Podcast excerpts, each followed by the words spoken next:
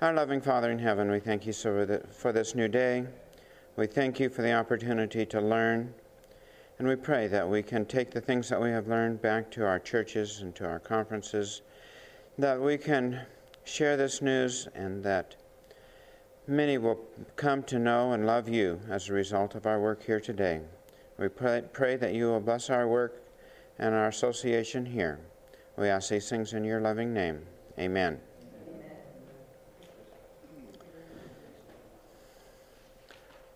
I'd like to spend a little bit of time talking about one of the ways that really made me feel that gardening was important.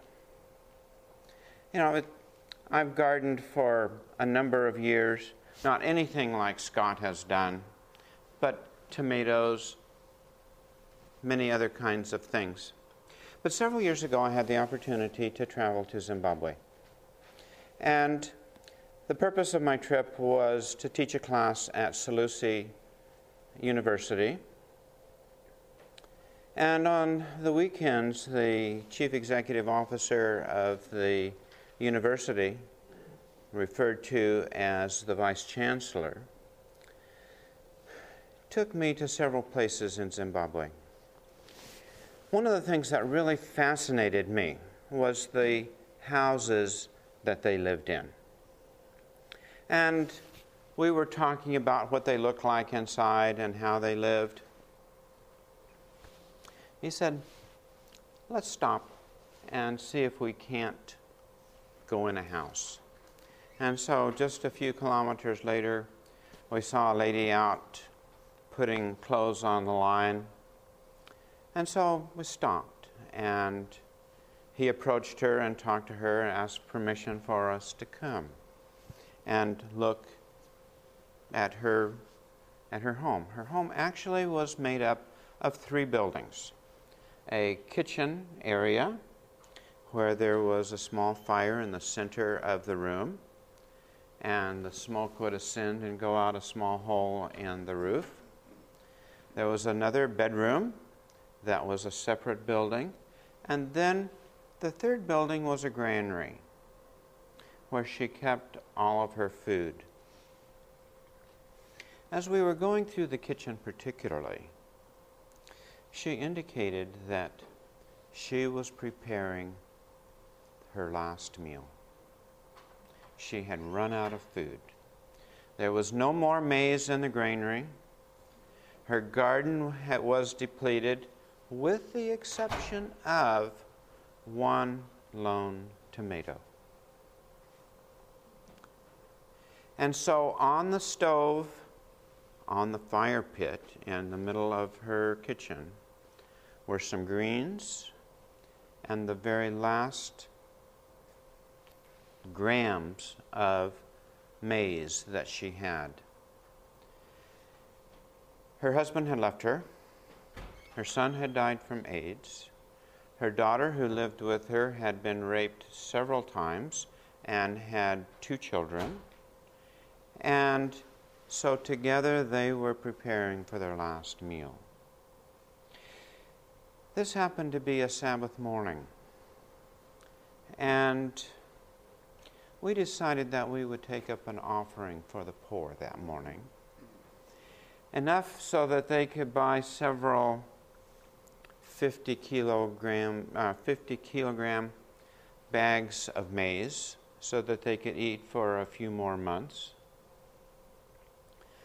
But the thing that really impressed me was the garden. The opportunities that were there that were not taken advantage of. And I think that that is important for us to teach those that we are in contact with to enable them to grow food for a lifetime and not prepare their very last meal. Her situation was because of economics, because of political problems in the country, and because of disease. we have similar problems, but not to the extent that they did. I'd like to spend a little bit of time talking with you about some of the political and economic aspects of gardening that I think is very, very important. The first thing is Are you familiar with the Alma Ata International Conference? I had not been either, but this was a 1978 conference that was held in the former Soviet Union. And the purpose of this international conference was to protect and promote the health of all of the people of the world. And so, as a result of this, the outcome of the conference was the establishment of six goals the eradication of extreme poverty and hunger, hunger just as we had seen in Zimbabwe. And by the way, this lady's plight was repeated time and time and time again. Robert Mugabe, the present head and head of the country at that time, had moved many of the population from the more fertile land and moved it into the rocks and very, very um, soil that was not very good. But this was part of his political power. And that he was doing to the natives of Zimbabwe very much what we had done to the Indians and moving them off of their prime land and taking them to Oklahoma like the Seminoles. Goal number two was to achieve universal primary education. Goal number three is to promote gender equality and empower women. But number four is to reduce child mortality. And what is the one major factor in terms of child mortality? Lack of nutrition and lack of health care. And many of the problems associated with health care really reverted back to problems associated with nutrition. Goal number five was to improve maternal health, and six, to combat HIV, AIDS, malaria, and many of the other diseases that are found on the face of this earth. But the focus of six of those goals really had to do with children. Every child has the right to survival. Almost 11 million children die before the age of five because of a preventable cause. Second is the area of food and nutrition.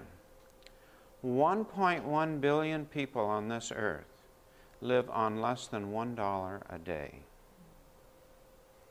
And much of that money goes to purchase food. So that is a very sobering aspect. Survival is the third. Almost 11 million children die before age of 5 from preventable I've already done that. Yes? I'm sorry. The fourth one is education. Over 140 million children in developing countries have never attended school. Inequality and protection. We have not achieved equality in this world, and many lack this basic protection in a social, economic, physical, or political sense, even in developed countries. I think that we have major issues in this country in terms of that area. In the area of primary health care, special attention must be focused on the promotion of the food supply. And so and proper nutrition and an adequate supply of safe water. Very little of the water, the surface water in Africa is safe. So, the work of ADRA and others in terms of going into villages and drilling wells is a major uh, positive impact in helping the health of the underprivileged in many of the villages of Africa. So, to achieve these five or six goals, the coordinated effort of agriculture, husbandry, the food industry, education. We've all got to work together in order to provide an environment where the children of this world can live in a with security and with hope for tomorrow. And so I think one of the things that we can take away from this conference today is to paraphrase the phrase that rather than giving food to a child, we will teach the child and the family how to garden, to eat well for a lifetime. If we can do that, I think that we will have achieved, helped to achieve many of the goals of the Alma Ata conference.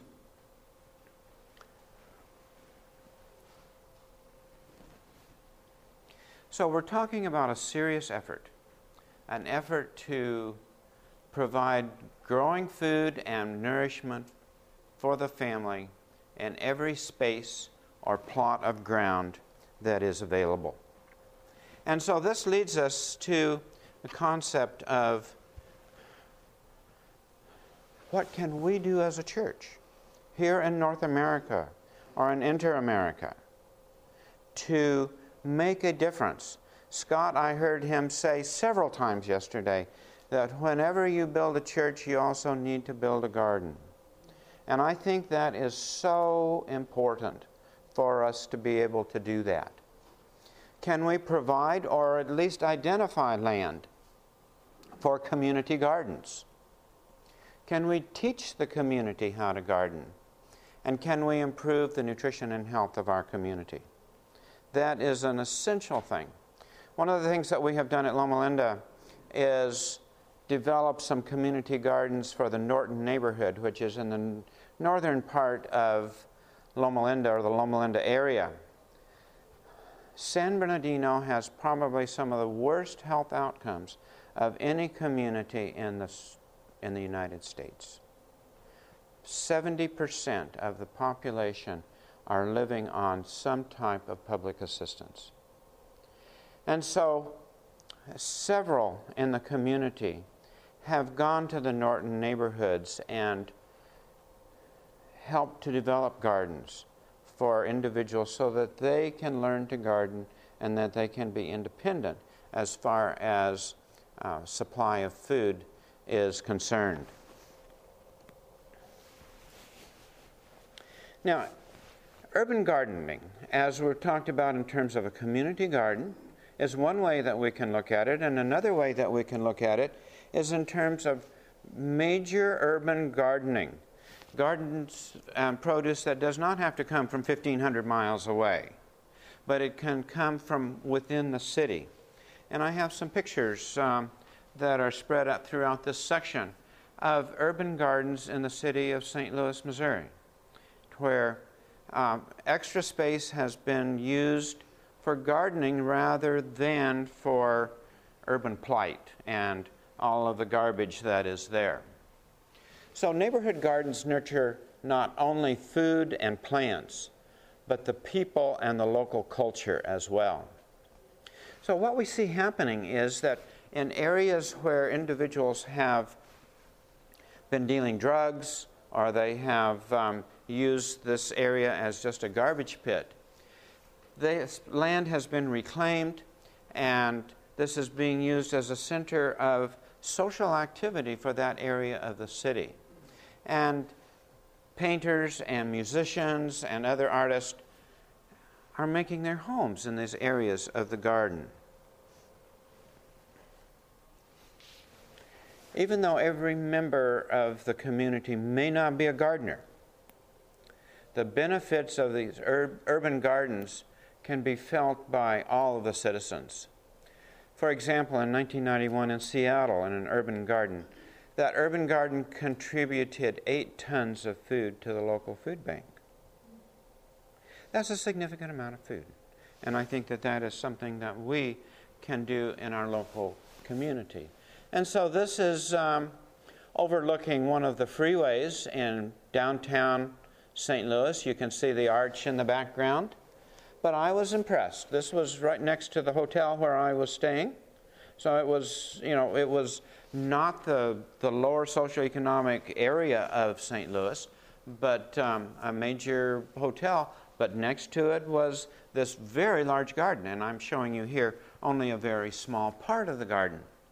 But that to me is a role model that we can play within our church to really make a difference in our community.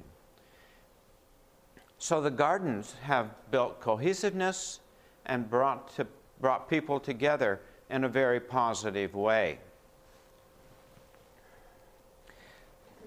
This picture is in the mall area of downtown St. Louis, right in the, one of the major streets leading right down to the Mississippi River and to the uh, Gateway Arch.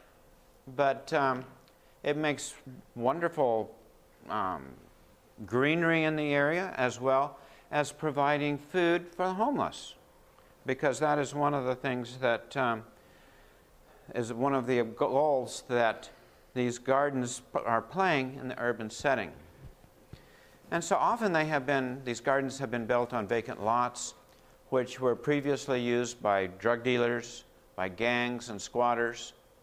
And so when these people no longer are in the neighborhood, hopefully they have been rehabilitated it becomes a much safer, happier, and a more pleasing place in the urban environment. Another picture of just the, the mall area in the center of the street. Uh, people going back both ways. And then in an area, this is just a walking street.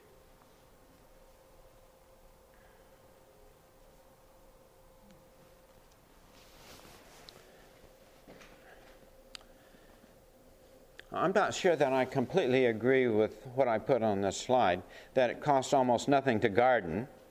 But, um, but the average plot in a community garden yields about 450 pounds of food annually, which translates for an individual family of about $470. Um, this data is just uh, a few years old, and so it probably has increased a little bit more from that. So, without roots in a land or a family, many modern folks feel estranged from the basic human rights of being unsettled, rootless, and restless. People removed from relatives and seasonal fluctuations are not humbled by nature.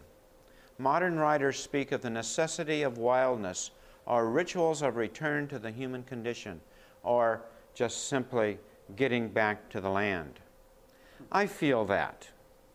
That it's wonderful just to work in the soil.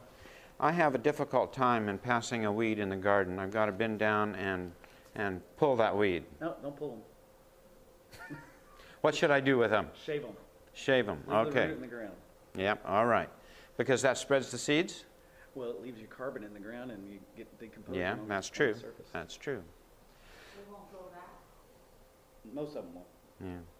The thing that I think is important is that we take the information that Scott has been sharing with us back to our church so that we can help to achieve some of the goals of this Alma Ata declaration that was done in 1978.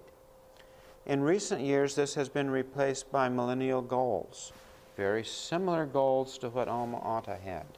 But the, the world, world leaders, are working to try to solve some of these problems associated with poor nutrition, lack of land for gardening. And I think by working together, we can help to achieve some very important goals for this country and for this world. Thank you.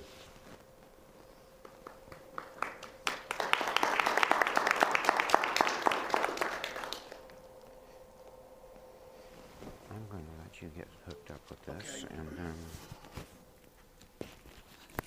Both of them will. Here, I'll- Um, You know, that's a, I th- um, thank you, Dr. Connell, for bringing that sort of back around. I guess with all the information, sometimes, you know, I don't know what, you know, I know you guys want to hear information, but it's good to hear, you know, what the potential and some of the other, uh, you know, goals and stuff are, um, and not lose sight of that. Um, uh, I, the, the comp, I mean, I- I'm, tr- I'm doing a garden with a church right now. I, they, they didn't want me to come back this year because it, it, you know, it was so new to them. It, were, it was hard for them to swallow what I was selling, you know. But uh, I think it would work. I just, it didn't, it hasn't, it, I gave it, they gave it two years and it, it didn't really pan out this time because, I don't know, I, I think a garden is like the law, you know. It, uh, we say the law uh, is like a mirror, reflects your character uh, or reflects, you know, you know, smudges of sin or, and, you know, well, gardens are kind of that way too because they're a lot of work. They take a lot of cooperation, coordination. They take a plan. I mean, you know, and everybody's got to kind of be on the same page. And if, if that's not happening, it can bring out a lot of character flaws in people, you know, which it has, you know, I myself included. Um, and uh, I think that's churches are, are kind of scared of that. They don't, you know, and so and this church decided to get rid of the garden, and I was trying to convince them keep the garden and let's get rid of the character flaws, you know, that are causing some of the strife. Because it's not the garden that causes the strife; it's the people who sometimes work the garden. Because it, I mean, the pilgrims ran into it. That, I told you about that, right? All right, I have discussions out in the hall. I don't remember what I said here and out in the hall. But the pilgrims ran into that. When um, they came over, you know, the model they had come from was sort of a feudalistic Europe, Europe Catholic dominated Europe, right? And when they came over to this country, they were, they were owned by the, one of the British big corporations or whatever, and they didn't own the land. They just had to work it. And then they were all going to give some of the money back to the company in Britain, and then they were going to keep some of them, uh, they were going to share the rest of the money between themselves. Well, this side of sin, human nature is 20% of the people end up doing 80% of the work. And it doesn't take long for those 20% who are doing the work to get kind of resentful. That just happens. It happens in churches, it happens in Adventist churches, right? And uh, the pilgrims ran into this too. It's not something new. I'm not, I'm not browbeating, you know, just any specific group. It's just sort of human nature. And the pilgrims finally said, you know what, forget the company, forget the corporation over in Britain. We're going to, uh, the, the leader of the pilgrims says, I'm going to I'm to give you land title. You're going to own this land, and gave every family a piece of land. And then said, we're going to have fair trade free enterprise, and you're going to be able to trade amongst yourselves. When they did that, after three years of starvation on a sort of a communist feudalistic model, they had abundance because now people could rise to their ability and rise to their talents. And I think what a lot of churches have forgotten is that Protestantism, when it came over to this country, was built on reading the Bible and seeing in the Old Testament trade laws and property laws and, and, and how to do that fairly. And then you were expected to be good at what you did in at your craft and be compensated for that. And not have to you know all you were had entitled was uh, a tithe to, uh, to the to the levite to the priest. And um, and then and the, really the tithe also took care of the poor and everybody else too right? It wasn't just to the priest. And uh, so um, you know the rest of the 90% if you got if you were good you could give more tithe and that tithe was bigger but you kept the 90% so it was built, Protestantism in America was built on free enterprise and not a sort of a communal system. And I think we kind of go back and we get inside the church. You know, outside we want to say we're the last Protestants, but you know, when we get inside the church, we kind of turn communistic again and want to live in one big, you know, kumbaya commune. And, uh, and, and, and really, that it didn't work in Russia. I don't know. It's struggling in China. And, uh, Cuba is, is not every, it, when you have those systems, everybody has one. You know, it kind of, the, the, the beauty of American, you know, America is when the, it, came over, it was, the Protestants were established, and they built this, it's called the Protestant American work ethic. You ever heard of it? That, that phrase, Protestant America, it's called Protestant because it went into the Bible and they, they saw this property right laws. You have to do it fairly, but then it lets people rise to their abilities and people get compensated for the work they do. And uh, you have to sort of remember that for anything to be kind of successful. And I think that's some of the problems when you do things inside church because everything is just expected to be communal, you know. And I don't know if we're really teaching our kids right or really, you know, I think we're kind of go back to a feudalistic model that, you know, I think we, you know, it's nice to have, like, oh, let's all just work and share, but most of us don't do most of the work. You know, a lot, 28% of us sort of just sort of do just as little as possible, and the 20%, there's 20% left doing like a lot, lot, lot, lot, lot. And they get resentful after a while and say, hey, why should I beat myself up? I'm, after about two years, they just kick back and say, well, I'm going to ride, I'm going to ride the gravy train too, and then nothing gets done, you know, kind of thing. So that's just my take. I might be wrong on that. Would that be a negative for church gardens? It's something you're going to have to address, re- you know, in the discussion stage, hopefully, rather than after it, you know, blossoms and becomes a problem, you know, and that kind of thing. Because I, I, I guarantee you're going to run into it, huh? Put a sign on the garden gate that says, "Any who do- do not work, you will not eat." We have to charge for the food for the garden, but, um, if you work, so, like, however many hours you put in would go into the kitty and, you know, you wouldn't have to pay. You could, yeah, there's, a, you know, like I, I think the one I was doing, uh, uh, and I have a couple of videos. Will this do? Uh, you want to watch? Uh, you want me to just start with information, I was going to do weed management, or do you want me to do a couple of videos, kind of piggybacking off what he said? You want to do weed management? Yeah, Or- go ahead and do your talk, and then we can have the. Okay. Uh, it's up to you. I mean, uh, I have a little, the conference did a little video of me sort of doing the same thing he did, but it was like two minutes, you know. And uh, I kind of explained it. It kind of shows you. You want to show it real quick? Or do you want to do the weed management? What network is it? There's no Wi-Fi in here? Yeah. Really? Okay. All right. Well, I guess we'll have to do weed management then.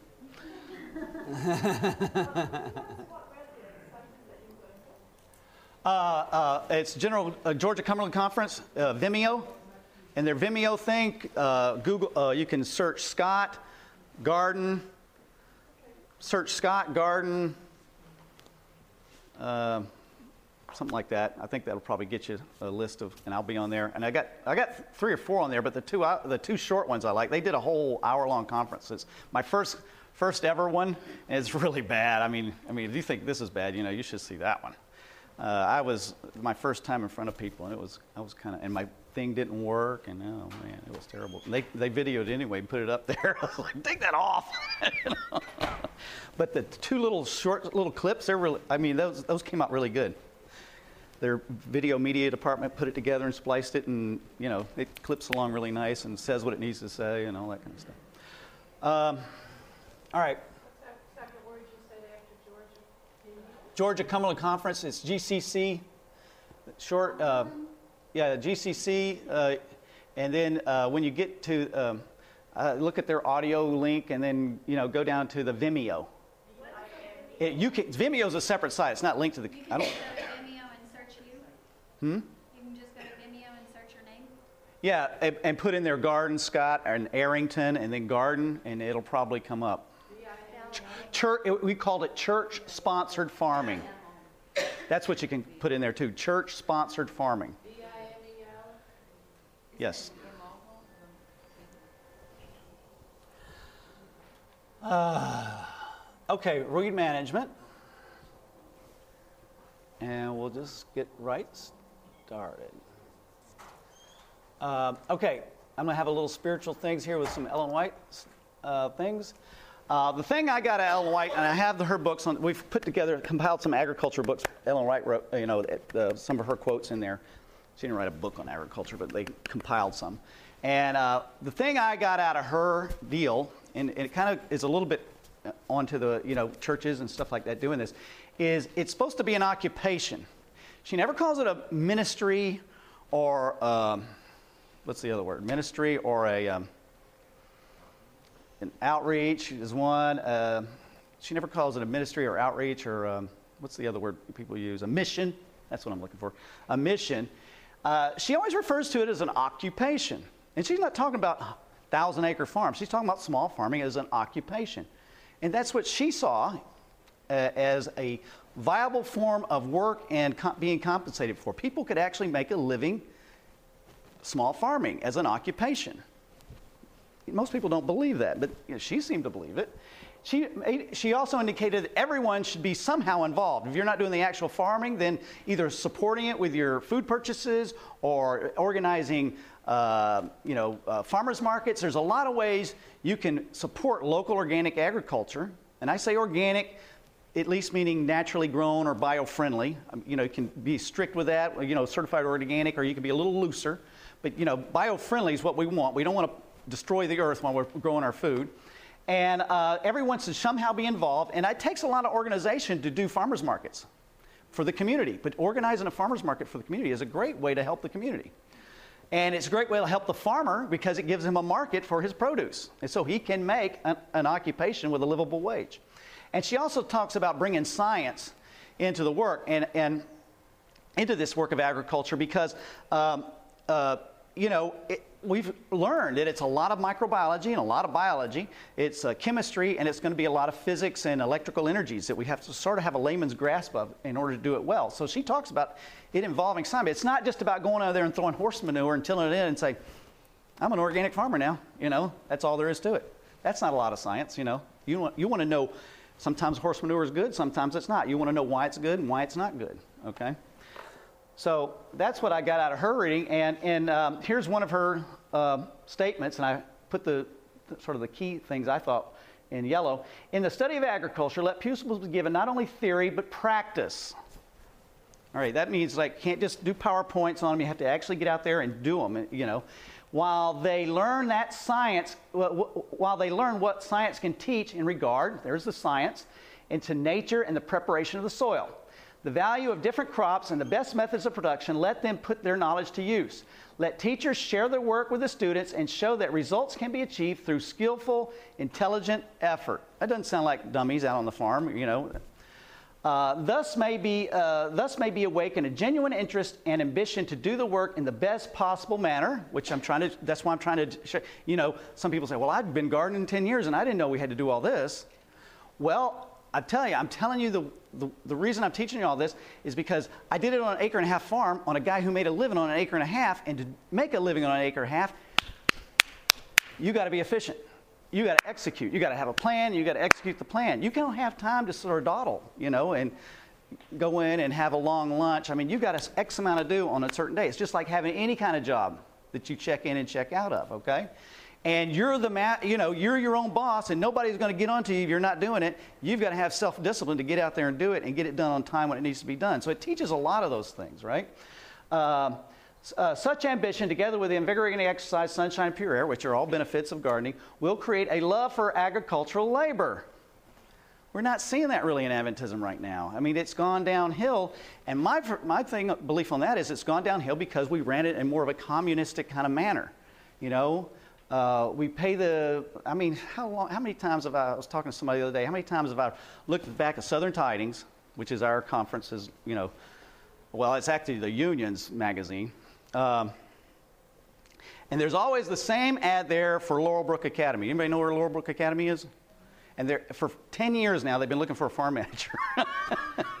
like, when are they ever going to fill that position? and, and the reason is, I mean, I went up there and I said, hey, what's the deal? You know, I, you know I'd like to farm. And, and well, they want to give you $500 a month, give you room and board, and then say, hey, but don't worry, you got all the la- free labor you need, the students. I'm going, no, you know, that's, huh? You can't make a living. If you're a, if you're a, the only people that do it, they only do it for a couple years, are people that have really no talent and they just sort of land there. You know what I mean? And it and it and it never works out. There's a lot of hope in the beginning, and it just sort of fizzles after a couple of years. You know, and they realize, hey, this is not going to be done. You don't have any. You know, it's not a, it's not a job for somebody who's just needing a place to stay or the roof over his head. You know what I mean? huh? There's no initiative. There's no motivation, really. I mean, you can go in with a lot of enthusiasm, but it wears off pretty quick in the you know 90 degree weather in July. so I think we need to turn, return it to a more sort of a capitalistic and I would say Protestant model of free market capitalism and fair trade. Um, and I think that teaches the kids. It, that way they'll see it can be an occupation because, you know, you're out there and you're making $500 a month and you're living in a little hovel that you get supplied for as part of your paycheck and your kids are, the kids are being used as kind of like indentured servants to pay down their tuition or whatever. I mean, where's the motivation? I mean, it's like a, a what do they call those things? It's like a work camp in Russia or something, you know what I mean? and uh, I think kids, I know I was energized to do this when I saw a free market marker making a living, you know, making $40,000 a year, small farmer. And I said, hey, I can do that. If I went to one of our uh, independent ministries and I started looking at the way they farmed, I'd say, man, I never want to do that. Did you present that to them, your idea? I, I, did, but I had to go through a mediator to the board. The board would never let me present it to the board. I had to go through, and he always uh, got lost in translation, I think. Yeah, he, you know, he worked it around to a sort of a more ministry way. He never really, you know, and it, that's where some of the problems came in. Because I'm all capitalism, and they were all like mission, ministry, and all this, you know.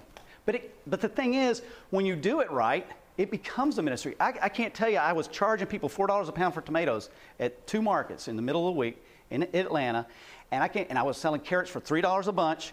And I can't tell you the amount of people that came up to me and said, you know, and I told them, well, I'm being sponsored by the church. They're giving me the land pretty much rent free. That's their name on the sign. Here's some of their tr- literature. You know, here's the church. Come by on a Wednesday. Come by on Saturday. Come by and just see the garden anytime if you want. Just give me a call first. And I can't imagine. I can't tell you the amount of people that would pay four dollars a pound for a, a tomato and say, "Man, I really want to thank you and thank your church for uh, allowing us to have this, um, you know, opportunity." Because a lot of people are not getting into this. They don't, they don't like it. They, you know, it's too much work for them. But there are some like me that, that kind of like it, you know. But you just need to marry the people with the land with the people who are willing to do the work and let the people who are willing to do the work profit from it and be motivated by that profit. And not the people on the land say, well, hey, I'm the landowner, you know, I need a, a large share of that just because I own the land, you know. And, but landowner's going to have to get a little more benefactory, you know, a little more giving. Otherwise, it's going to sit there doing nothing. And it's not going to do the landowner any good anyway. I'd re- if I was a landowner, I'd say, here, take this land for a dollar a month, and I'll give you, I'll give you some infrastructure. I want to see something because you're improving my land. You're going to raise my property values. I can see, I can realize some money later on. You get the money now from what you're doing. But you know, it's hard for some people to sh- see that far in the future. You know. Um, Over the years, they've done a lot of sharecropping. sharecropping never worked. Tenant farming never worked. That's why it's not around. I mean, I went back and did the history on that. That's why we have big thousand acre corporate farms, and the farmers have to get out there. And basically, now, the guys who don't own a thousand or two thousand acres, they have to write contracts with big corporations, and the corporation says, "This is how we want you to farm." And they're just have to, they're just like puppets on the you know their strings being pulled by the corporations that say, "I got to have X amount of tomatoes to make my Campbell soup," you know, and blah blah blah. Huh? That's more like, I mean, in our area, they're still doing that. They're doing sharecropping, but number two, the guy owns the land, but he pays, he pays for the fertilizer and equalizes, the and then they both profit on the, you know. Is it working? Yeah. Okay. Well, you need to give a, do a seminar on why, how that works. But, but see that, but that is a capitalistic view because even though they're not doing the work, but they're, they're uh, equal responsibility for the crops. So how what, what's the share that the landowner takes? Percentages? Yeah. I'm, I don't know exactly on that, but I, In the past, they wanted too much of a percentage, Right. and most farmers say, you know, it's not enough for me. I, I think I'll go to the city and get a factory job. right, then it doesn't work. Yeah, Yeah. gotta, it's gotta be an equalized, you know, percentage. Right. Anyway, uh, thus might be set on foot the influences that would go far in turning the migration which now sets so strongly towards the great cities.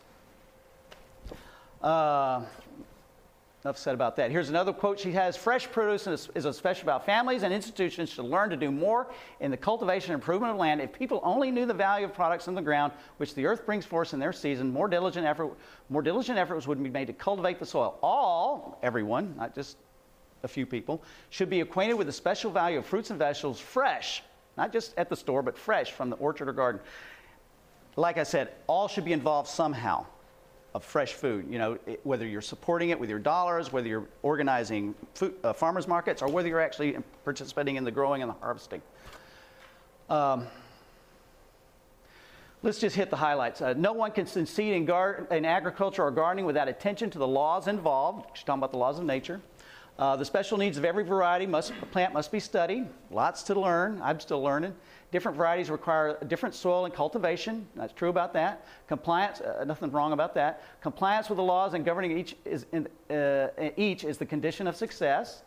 Um, attention required to transplanting, uh, care of the young plants, pruning, watering, shield. See, there's so many things. We're trying to take them off one at a time. Uh, the frost at night, uh, keeping out the weeds, which are going to come here in a minute. Uh, training and arranging, carefulness, patience. I mean, she takes, you know, she pretty much covers the whole deal right there. Uh, constant contact with the mystery of life and the loveliness of nature, as well as the tenderness called forth in ministering to these beautiful objects of God's creation. This stuff is character building. Okay, and it's character correcting.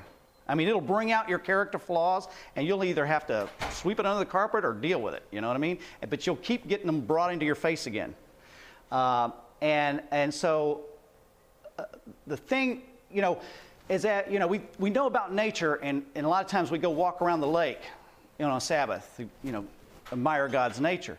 But I, I think I, I might have been repeating myself, or I said it out there. But you know, when you when you do a garden and, and you start learning all the amazing things of how that works, you know, some of the things we've been studying and how to do it good, you you know that it's it's like walking around the lake times a million to, to you know to have get this acquaintedness with nature. I mean, you just don't get the full depth of it walking around a lake on a Sabbath. I mean, you doing it every day in the garden, nature really, really, you, you know, comes out at you, and the God of nature.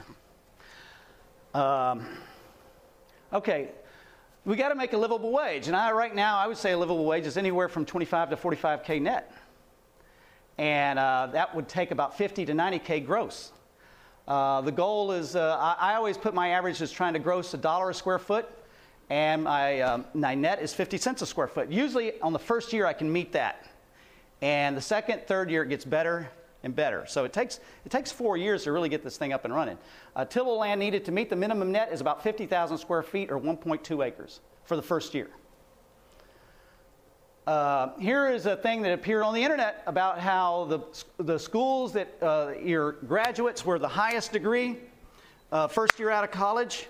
And guess who was number one? With a, you, could, you could earn the most money the first year out of college of all the schools.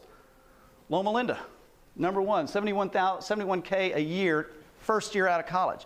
And, and it's above MIT, it's above Har- Har- Harvey, Harvey Mudd, I thought it was Harvard. I don't know about Harvey Mudd, but, uh, but, I, uh, but anyways, there's some pretty big name colleges around here: Carnegie, Princeton, uh, uh, Princeton, and Carnegie, and Polytech University of New York. Anyway, those are that's no slouch uh, uh, arrangement of colleges there. Yeah. The reason for that is that Loma Linda is a health sciences university. Right. And health sciences typically is paid higher than some of the other technological yeah, areas. th- that's true. This is Loma Linda is concentrated just on the healthcare basically. And uh, some of these others are healthcare plus a lot of other things that kind of tend to average that lower down, you know. Because healthcare, uh, you know, when you get out and you're in healthcare, you know, you get a good paying job because there's a lot of sick people around, you know. Uh, what at first you get kind of proud because hey, Loma Linda, hey, but then you start thinking, we, we, why are your young people wanting to do this rather than getting to small farming? Where are the small farmers? And and you start to think, well, hey, 71K a year just starting out sounds pretty good. I, you know, farming and working that hard for 40K a year, maybe, that don't sound so good. And, um, you know, there's a lot of prestige that goes in, you know, in with the healthcare industry. So I'm thinking, you know, we kind of have, we're, we, we're going to have, if we're going to really do anything with at small, uh, you know, small agriculture with the church, we're going to have to get it out of ministry, missions, and all that, and bring it into something where you could compete with this. And you know, and, and instead of helping the people on the back end after they get sick, a garden can help people on the front end before they get before they get sick. I'm not saying there's not a need for after sickness care, but there's also a, just as much need or more need for before sickness care.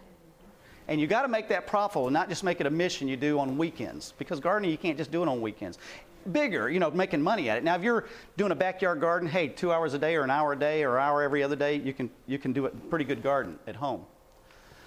Uh, all these people, I know I've met every one of them. And um, where's my thing? That's Eliot Coleman over there. He makes uh, uh, 120,000 a year up in Maine.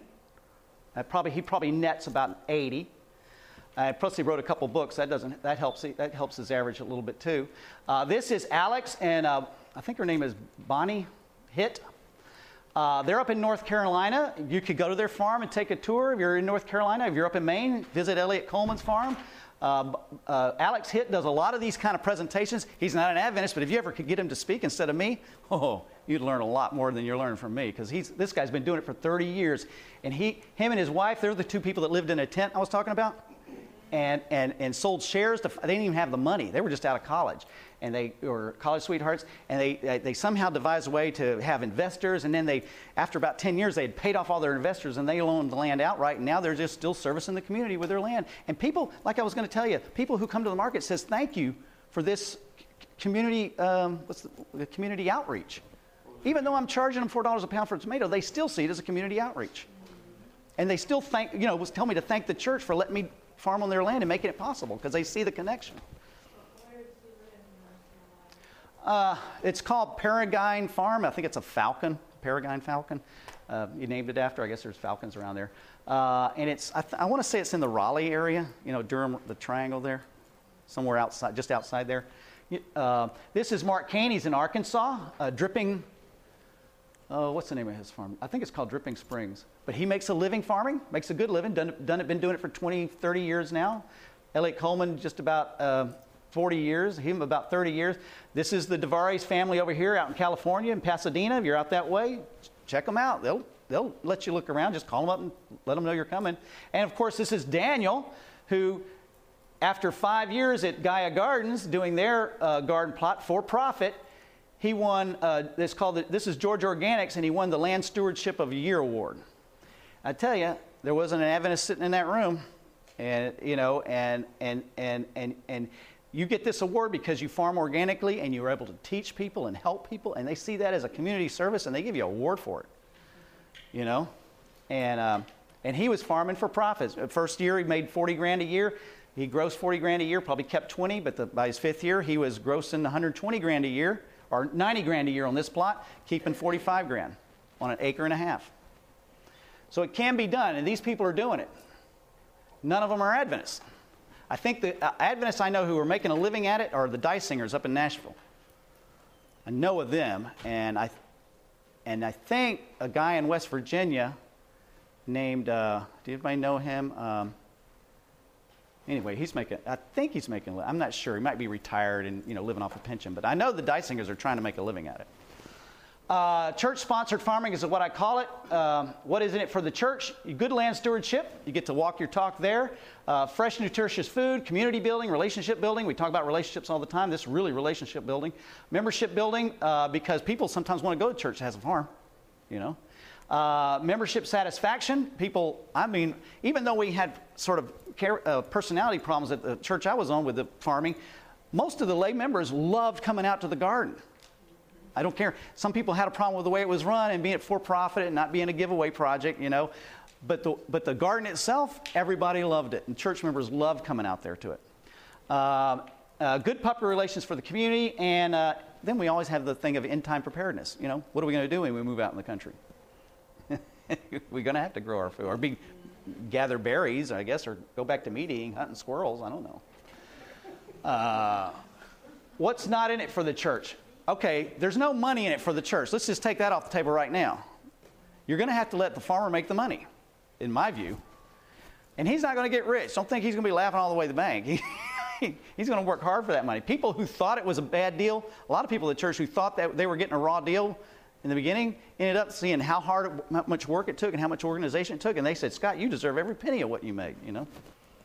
So don't even think there's any money in it for the church or free food for everybody. Well, advertising costs money, right? And so when you go to the market and you're advertising, I tried to bring that up. that is a, And I would, I would, I, I had two markets, sometimes three. I used to average on the front of the thing. I had the church's name, so and a church uh, Seventh Day Adventist logo. A thousand people a week saw the church's name and the Seventh Day Adventist logo. That has value. Uh, when a hundred of those thousand people came in and bought stuff a week, uh, then I could reinforce that. Oh yeah, this is a church-sponsored farm. Here's the produce. They don't want to know about anything religious, so that you just send, you know take change the money. But still, it's a cemented a little more in their heads. And, and then when the people said, well, what does third angel mean? That's what I call my entity, third angel. And it's like, well, why does the church do this? And then you get into discussion. If you got, you know, if you don't have a lot of people waiting, you get into discussion and you're saying, well, here, take this track or take this paper where the church is. And now that has value. I mean, how much are you going to spend on a Daniel Revelation mail- mailing is my point. And I try, Evangelism in itself. huh? Evangelism Right. Yeah, it's, a, it's an outlet for that. Okay? And you're not expecting somebody to sit out there and do all this work for free. Yeah. Evaluation. I do. I have, you know, usually five people a week. You know, it's not a lot. It's always a percentage, scale it down. But, you know, five people a week is more than most people are doing this sitting in the pews. So, um, But it's a positive image of the church and how much public relations is that work? It work. I mean, I think it works. I mean, they try to do a, co- a community garden. Here we're going to get into the weed man. They tried to do a community garden in another church because they wanted everything for free and they want to be a part of the community, and they had all these kind of ideas, you know, how this is going to work. But they only only one guy was doing all the work, and he was spending a lot of his own money. He took two thousand dollars out of the church budget, and they don't even have a garden to look at. You go over there, it looks like a ghost town. It's dead. That's community. That the only community gardens that work well are when you pay the. You have a manager there who organ, keeps everything organized on a day-to-day basis. He has plants to put in people's hands. He has tools to be put in people's hands. Uh, people rent the garden space, so if they leave it, they get kicked off, and somebody else who's going to keep up with it gets put on. And you have to have some kind of organizational structure and pay the person doing the organizing. That's the only community gardens I've ever seen work, and they're good when you you pay at least the guy a livable wage or the gal a livable wage to run it. And I could take you to a few in Atlanta if that's the model you want to go in that work really good. But just remember, just like a pastor needs a wage, a person running that farm on a daily basis or that community garden needs a wage. You can't expect somebody to go out there for free. Is a community garden, each person has their own little area? Mm-hmm. And that's their stuff. Right. But the, the, the community manager, they, they have a house where they have uh, seminars and programs about gardening. Uh, they have a tool shed where people that, you know, you can bring your own tools. If you don't have a tool, you can get loaned out, you know, sign out a tool that you need. You got to sign it back in. And you need that kind of structure in that organization or it's just a chaotic mess, you know. In the UK, they have uh, what is called allotment. You can get an allot- allotment from the government. Yeah. And um, you can actually drive up in front of your allotment, and you have a little shed on it. And a lot of English people get all their food from their allotment. That's how they've done it, because, you know, they especially retired. I'm not quite following you, but I'd like to discuss that with you. Uh, let me, yeah, keep going, yeah, but I, I, you have to explain that to me a little better. Um, okay, weed management builds character, reveals character. Uh, if Genesis 4 7, if you do as well, shall you not be accepted? This is uh, uh, God speaking to Cain. Uh, and if you do not well, sin lies at the door, and unto thee shall be his desire, and, and, and, and you shall rule over him. So there's hope. and I always kind of, uh, you know, wheat and the tares, I always look at weeds like, you know, if you're not, if you're getting like that, it's saying something about your character. You know what I mean? Your layout was bad, your preparation, your planning was bad, uh, your attention to details bad, and it's like, and, and weeds are like sin at the door. If you don't, if you're not diligent, they're going to take it, take you over, just like they did Cain. But it's not hopeless. You can rule over them, but you got to have a system, you got to have a method, you got to work on uh, principles of efficiency. Uh, benefits of weeds. Weeds are not always bad. I, like I told you before, weeds uh, have a good side to them, just like, you know. Um, and the good side to weeds is that uh, they indicate uh, shortages, nutrient shortages in the soil because weeds can survive where other plants can't. They've developed ways to survive where other plants can't. That's why you can see a weed growing out of a crack in a sidewalk. Okay? Uh, nothing else can grow there, but a weed has figured out a way to do it. And that's what it likes. It doesn't like a lot of competition and good soil. So if you get your soils really good and a lot of things can grow there, weeds don't really want to grow there. That's not their, that's not their, their habitat. They like desolate soils and bad soils. So look at weeds that way as kind of indicators that you're kind of doing something wrong. Now there are some weeds that like fertile soils too, but they're really not usually are not nauseous weeds. They're hard, you know, really hard to pull up or really hard to get rid of. They're usually pretty easy, you know, like other plants. Like you know how easy it is to pull a basil out of the soil, you know, when you get done. Well, good weeds that grow in good soil, they're pretty easy to get rid of. You know, they're not there and stuck there. You know. Weeds are nature's soil builders because in time, weeds will replant, you know, calcium will be pulled up by these taproot reeds, and, and then the, the dandelion will die on the surface, and you'll get calcium on the surface now when it used to be, you know, five feet under the ground, and nothing else could get it, right? But the, in time, weeds would fertilize the earth, but it would take longer than our lifetimes for that to happen, so we got to hurry up the process a little bit. Uh, variety indicates element, uh, the variety of weed indicates uh, imbalances in the soil, decay problems. Some weeds sprout up because you're not, you're, you're not decomposing your your, your residue into the, your dirt. You don't have good microbial activity. It's not decomposing, or you're, you're buried. I get a weed called henbit. I think I'm going to go into this, which actually likes methane gas produced by fermenting stuff you know, in too deep. And it, you said, well, I got henbit. That means I'm tilling too deep. I need to get, start tilling shallow because I got fermenting stuff down there that's giving off methane gas. That's not good for most plants. It's good for henbit. It likes that. Uh, given time, weeds could fix the problems, preparing the soil for higher plant forms. You know, starts off as prairies and it gets to shrubs and you know it gets higher and higher and higher. When we're trying to grow crops, we're trying to grow pretty high plant forms. So we got to have good soil to grow those, you know, grow those plant forms.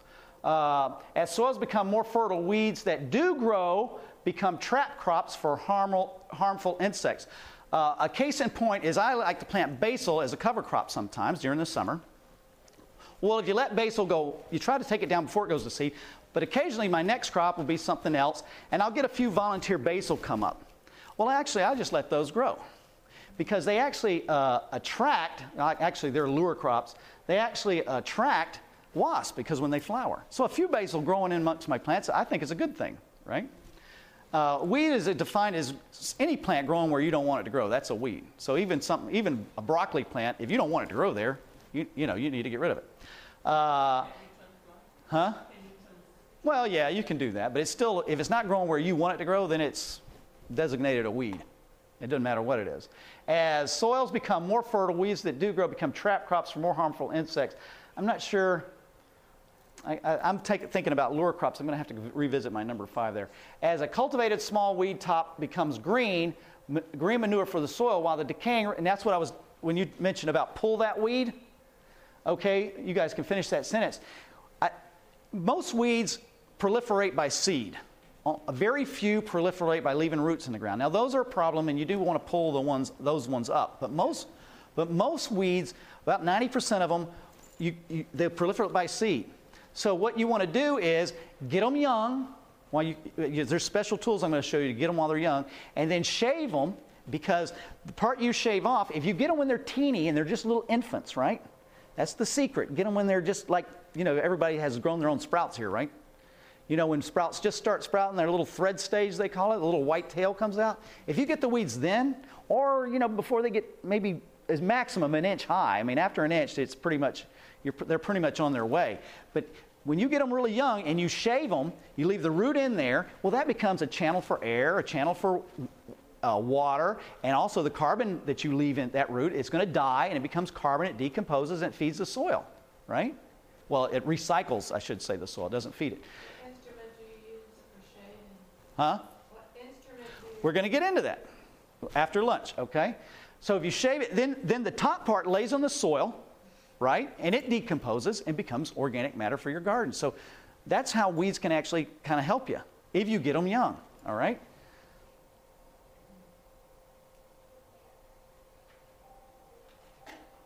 Yeah.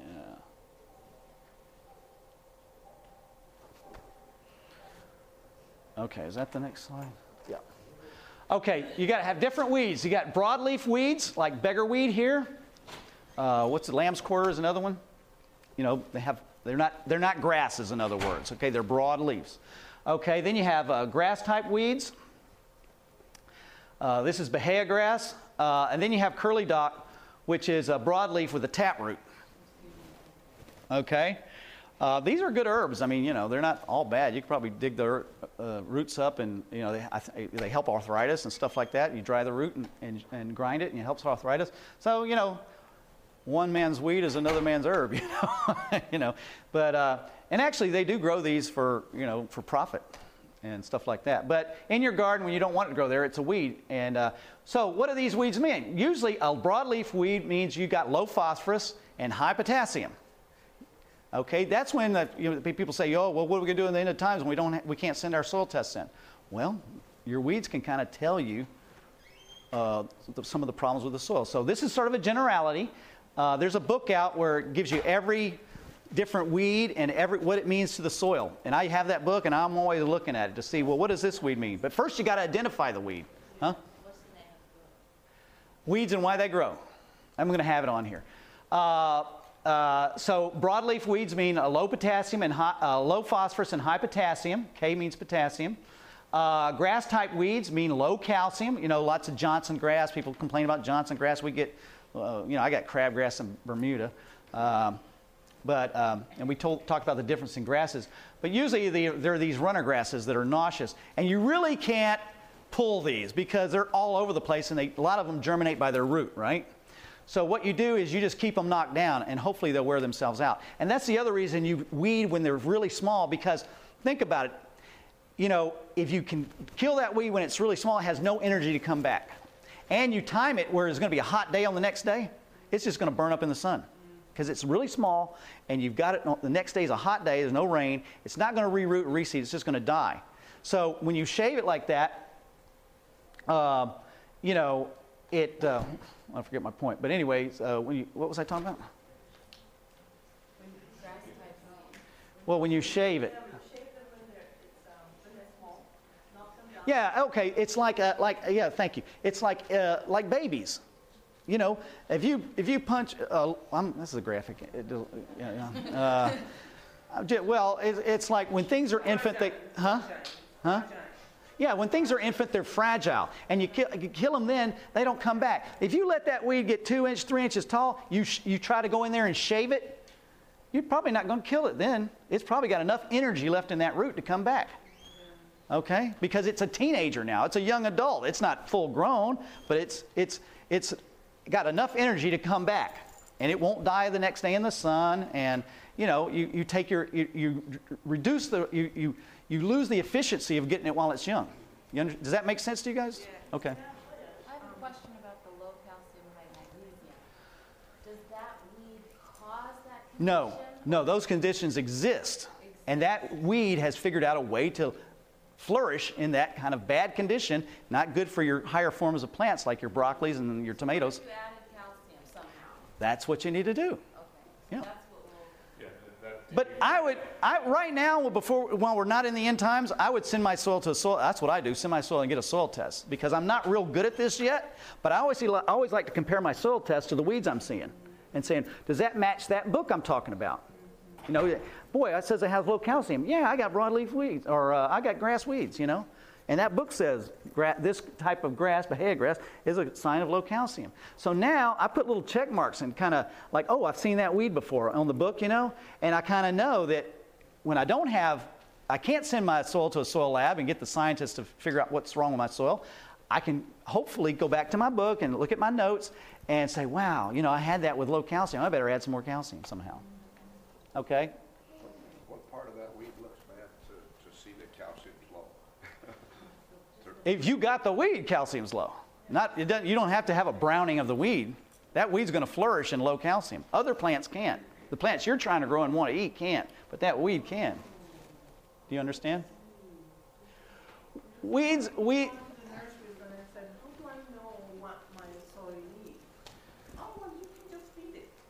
no, that's not true. That happened to me. Yeah, yeah.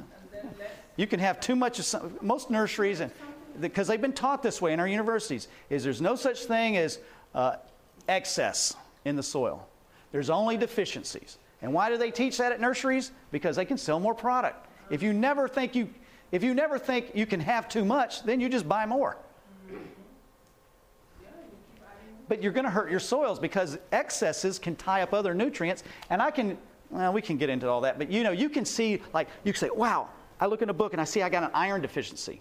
Well, you might have plenty of iron in your soil, but the plant shows you have an iron deficiency. Why is that? Because you got too much potassium. And when the, there's too much potassium, iron doesn't make it into your plant. You see how that happens? Does that make sense? So just because you see your plant has a looks like it has an iron deficiency, don't go run to the store and buy a bunch of iron because you might have plenty of iron. What your problem is, you got excess potassium. That means stop buying potassium.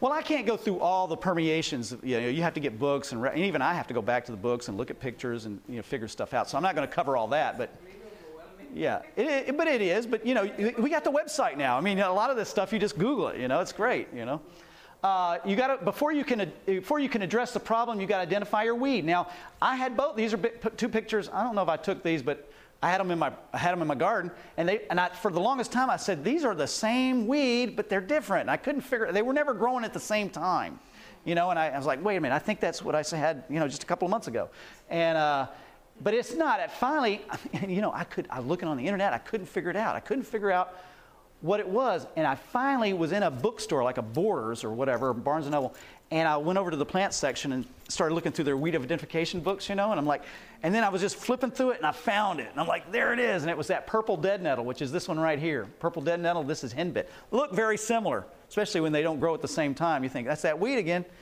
Um, but again, I went, uh, and you can see I ha, it it, when, when you the reason you do the uh, proper identification, the taxonomy, is so you can get down and identify these weeds, and not just because you know people might be calling this purple dead nettle, and other people might be calling this purple dead nettle. People might, you know, just depending on where you are, common names mean nothing. When you can get it down to the genus species, then you can Google that genus species, and now you get scientific university reports on that weed, and not just folklore. Okay. This one? That's henbit. Hens like it. They go, they go nuts. If you got hens, they like, they'll take care of those for you. That's why they call. Well, if you like them, keep them. Nothing wrong with that. okay, this is that book I was talking about, Weeds and Why They Grow by J. McCaman. J. L. McCaman. And uh, we're going to look at a little bit of page there. Here, here's what it has a little intro section, and it, the information in the intro section is most, you know, what I'm giving you now. It's very interesting. But then the bulk of the book is all these tables, right? And here we have right here dead nettle. There's my purple dead nettle right there. I come over there. There's the, I, didn't find it by looking for dead nettle. I find it with this name here, this uh, their genus species name. And guess what? Low in calcium, low in P2O5, which is phosphorus that the plant, a form of phosphorus the plant used, and low, uh, high in calcium, or sorry, potassium. And it goes on here. You got you got you got manganese, you got uh, magnesium, you got iron, you got sulfates. All these things plant use, uh, and it goes on out, and they got all the other elements on the next page here. So it, very very informative. All right, right tools, and I got some of these I want to bring down and show you after lunch. But here you get these out of the Johnny's catalog. They don't sell them at Ace Hardware. They don't sell them at Home Depot. You get the cheap $25 China knockoff there. Okay? And you keep somebody employed over in China. These are grown over in Europe, so you keep somebody employed over Europe. And someday, when enough people start buying these tools, maybe they'll have an American manufacturer of these things. But right now, we're just into big farming, so we only make big tools. Or we make cheap little backyard tools for the budget conscious homeowner. You know? Uh, over in Europe, they're serious about small gardening. And they, over there, they can make money building these really good tools. Now, you pay good money, you pay about $50 for these two hoes this collinear hoe and that trapezoid hoe. This is a cheap China knockoff of a stirrup hoe I got at Ace Hardware. Now, you can find that at Ace Hardware, but none of these others you can find there. And down there is a wheel hoe. Okay? So you got to buy the right tools. And the good tools, they last a lifetime. You can pass them down to your kids. They got replacement parts that you can, and the replacement part is cheaper than the whole thing, like it should be. This is, there is no replacement part for this. It's some nondescript company you never know the name of over in China. This, you can find the manufacturer, and, the, and Johnny's who sells these tools, they can send you a replacement part and have, you can have it in three days. Uh, this is a hand version of these two. So when you really have to get close, you can use like carrots or something like that. You can use that. These two you stand up and use. And this one is basically a stirrup hoe on a wheel, which is a lot easier to use than this. This is easy to use, and that's even easier. But it costs about $280. Okay, but it's worth it. It saves time. And time is money. Uh, buy the right tools. Uh, you want to be doing this? Look at this. This is uh, uh, either, I think this is probably garlic or onions. Looks like onions. Uh, and look at when he, now most of this, now most people look at that field and say, why is he weeding? That looks, that looks weedless. I'm telling you, he's getting those weeds when they're really, really small. That's the way real farmers do it. They don't wait till you get weeds like this. Huh? That's called the wheel hoe. That, And it's got offset handles so you don't have to walk on the bed. You can walk on your walkway and it's angled over so you can not step on your walkway while you're weeding it. And that's why you don't want to make your beds too wide.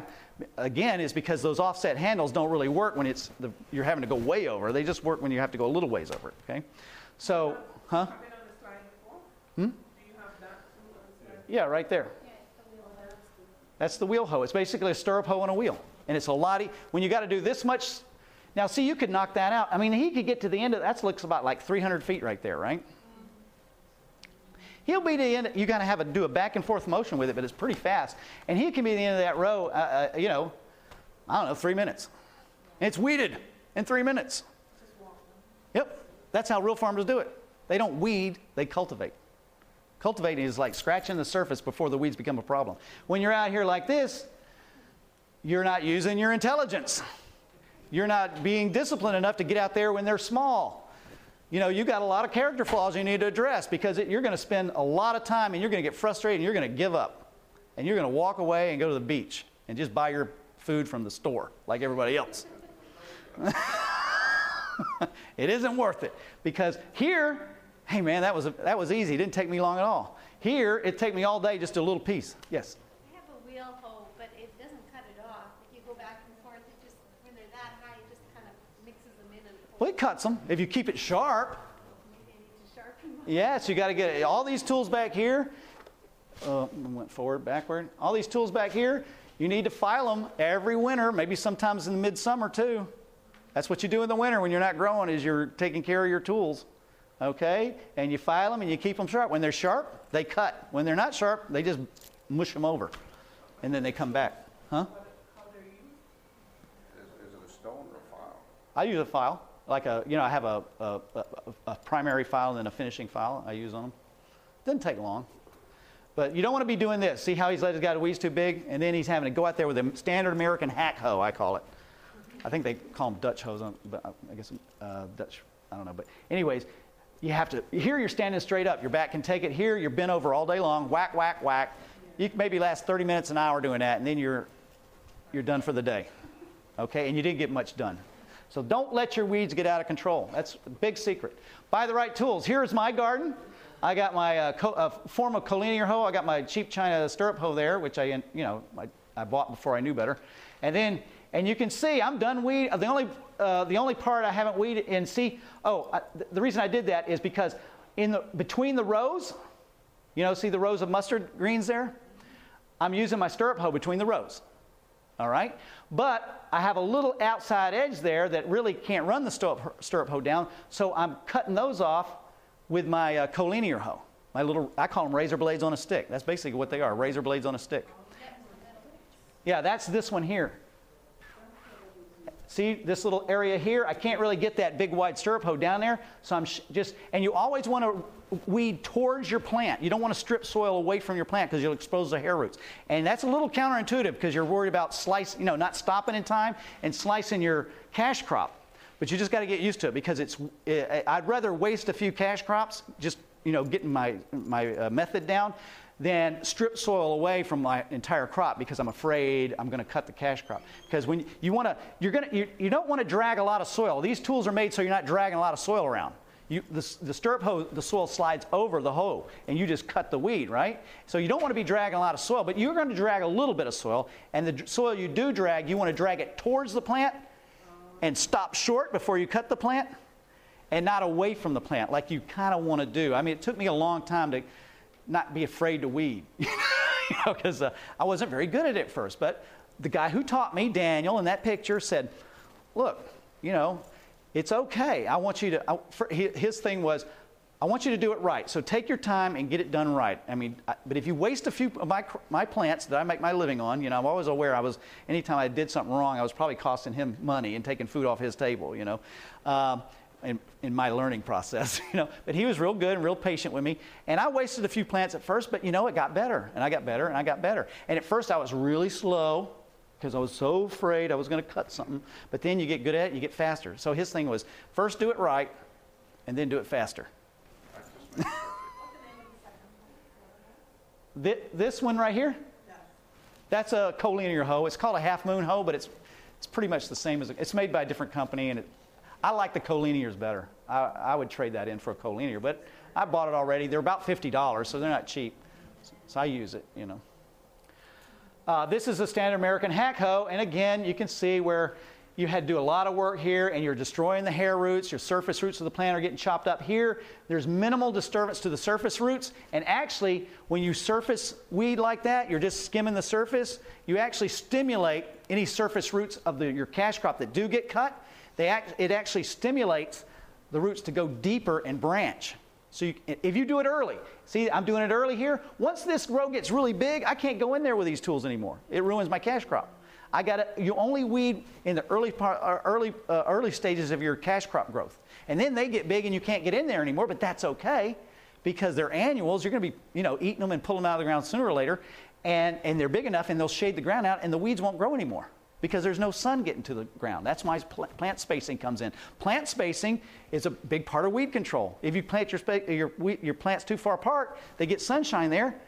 You're going to have weeds while they're getting full grown. Now you're going to have to go in there and weed while they're big. But if you plant your, if you do your plant spacing right, you do these this a couple of times early when they're young, and you know you're getting weeds because the sunshine's coming down.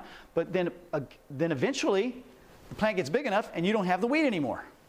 And, then the few weeds that do grow, it doesn't really matter because you're going to be tilling that bed up pretty soon anyway. You've already, you know, you're already into the crop and you're, you're getting money out of it and getting food out of it and you're done, you know.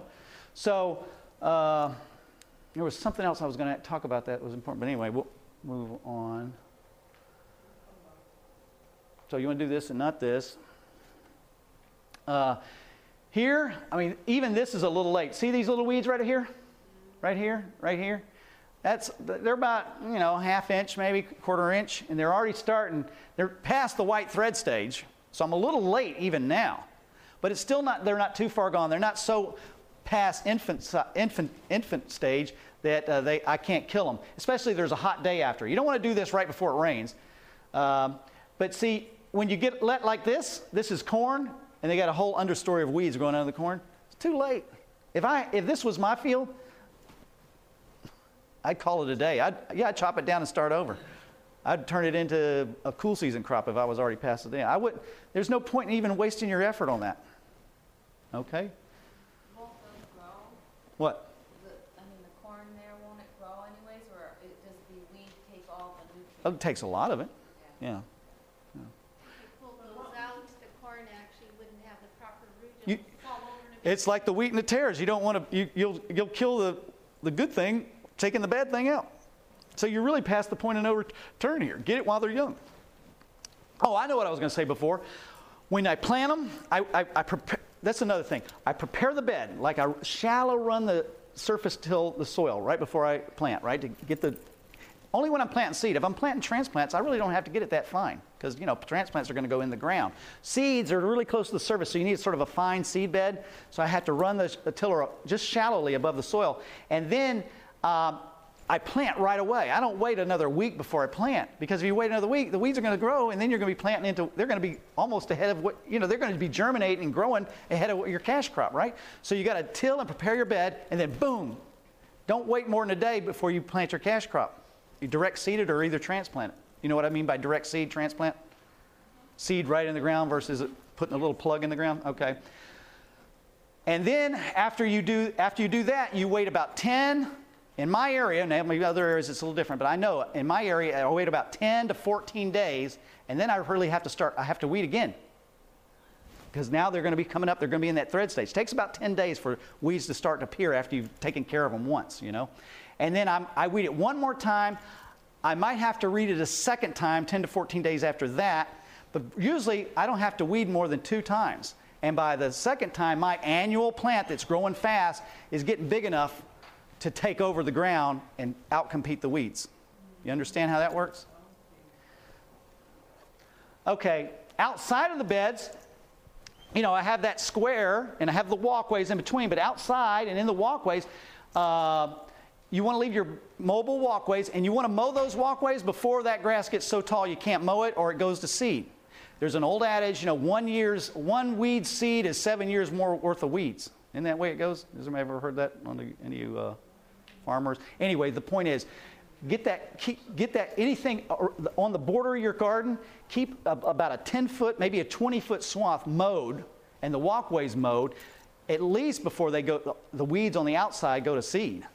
You don't really have to worry about that. You know, you can have lawn out there or grass is nice, but if you've got weeds out there, don't worry about getting rid of them. Just keep them mowed and don't let them go to seed. Because if you let them go to seed, eh, they're going to put out a million weed seeds and you're going to have to deal with all those weed seeds. So over the years, as you keep this under control, the weed problem is going to go down and down and down and down.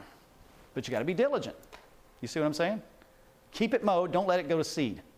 All that stuff you're not really actively weeding, like clean cultivating with those tools, keeping your border areas mowed is important and not letting it go to seed. And your walkways. Uh, mow, do not weed the walkways. Mow before the weeds seed out. I just told you that. Initially, wa- uh, water in uh, new transplants. Okay. This is inside the beds. Okay, we're talking about outside the border areas and the walkways now. Now, inside the beds, where you got, you know, that's one way of taking care of weeds is mowing. Outside the beds, you just want to mow everything good. Inside the beds, you're going to have to clean, cultivate with those special tools.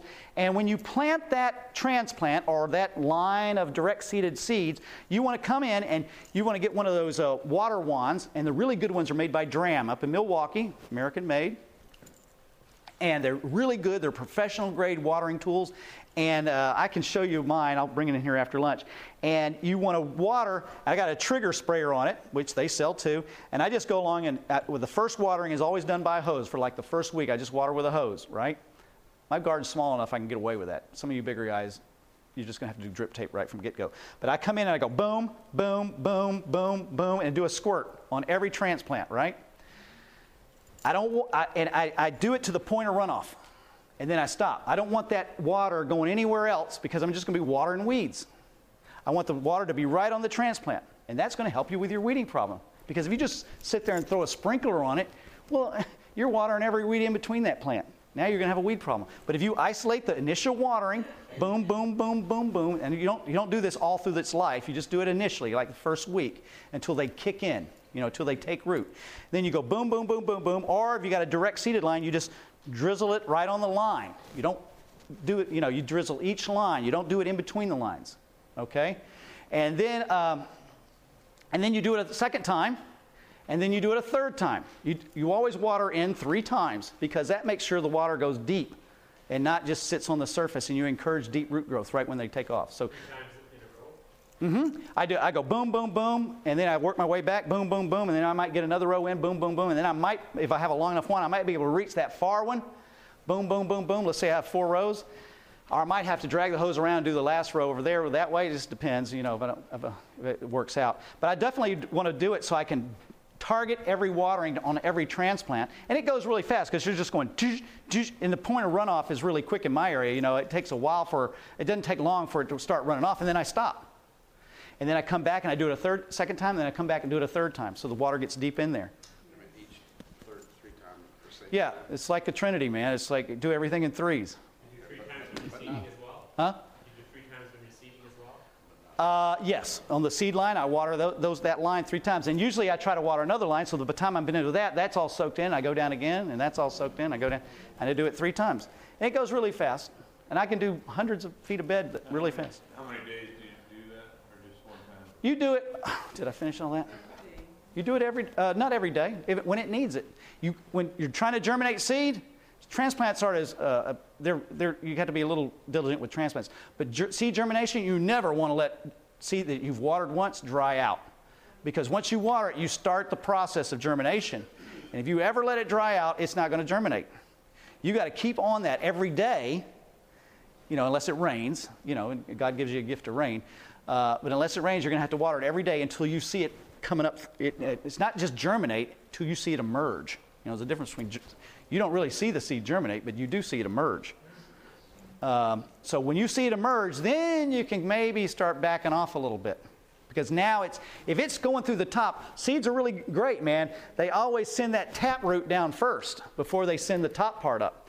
So they're all, are, you know, their, their root is way ahead of the top growth.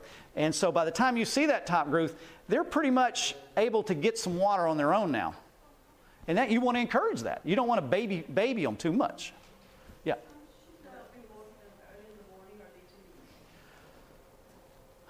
Early in the morning's great.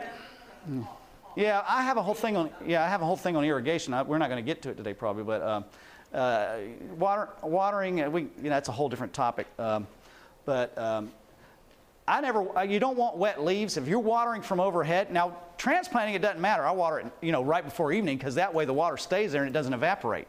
But if you're trying to water big plants that are already growing, I always use drip tape because I don't like wetting the leaves and having wet leaves through night. If I'm forced to water from overhead, and I have to water for some reason, I have to water from overhead, I always try to do it before, th- in my area, before 3 p.m.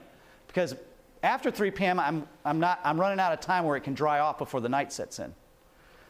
Yeah. So the, the transplants, you water right down at the, at the stem or, or Yep. wet the leaves? Uh, I, well, those I don't, I don't want the wet, those transplants, I don't want the leaves wet at night. Uh, I'm going to I'm to do those transplants, but wet, water them before 3 p.m.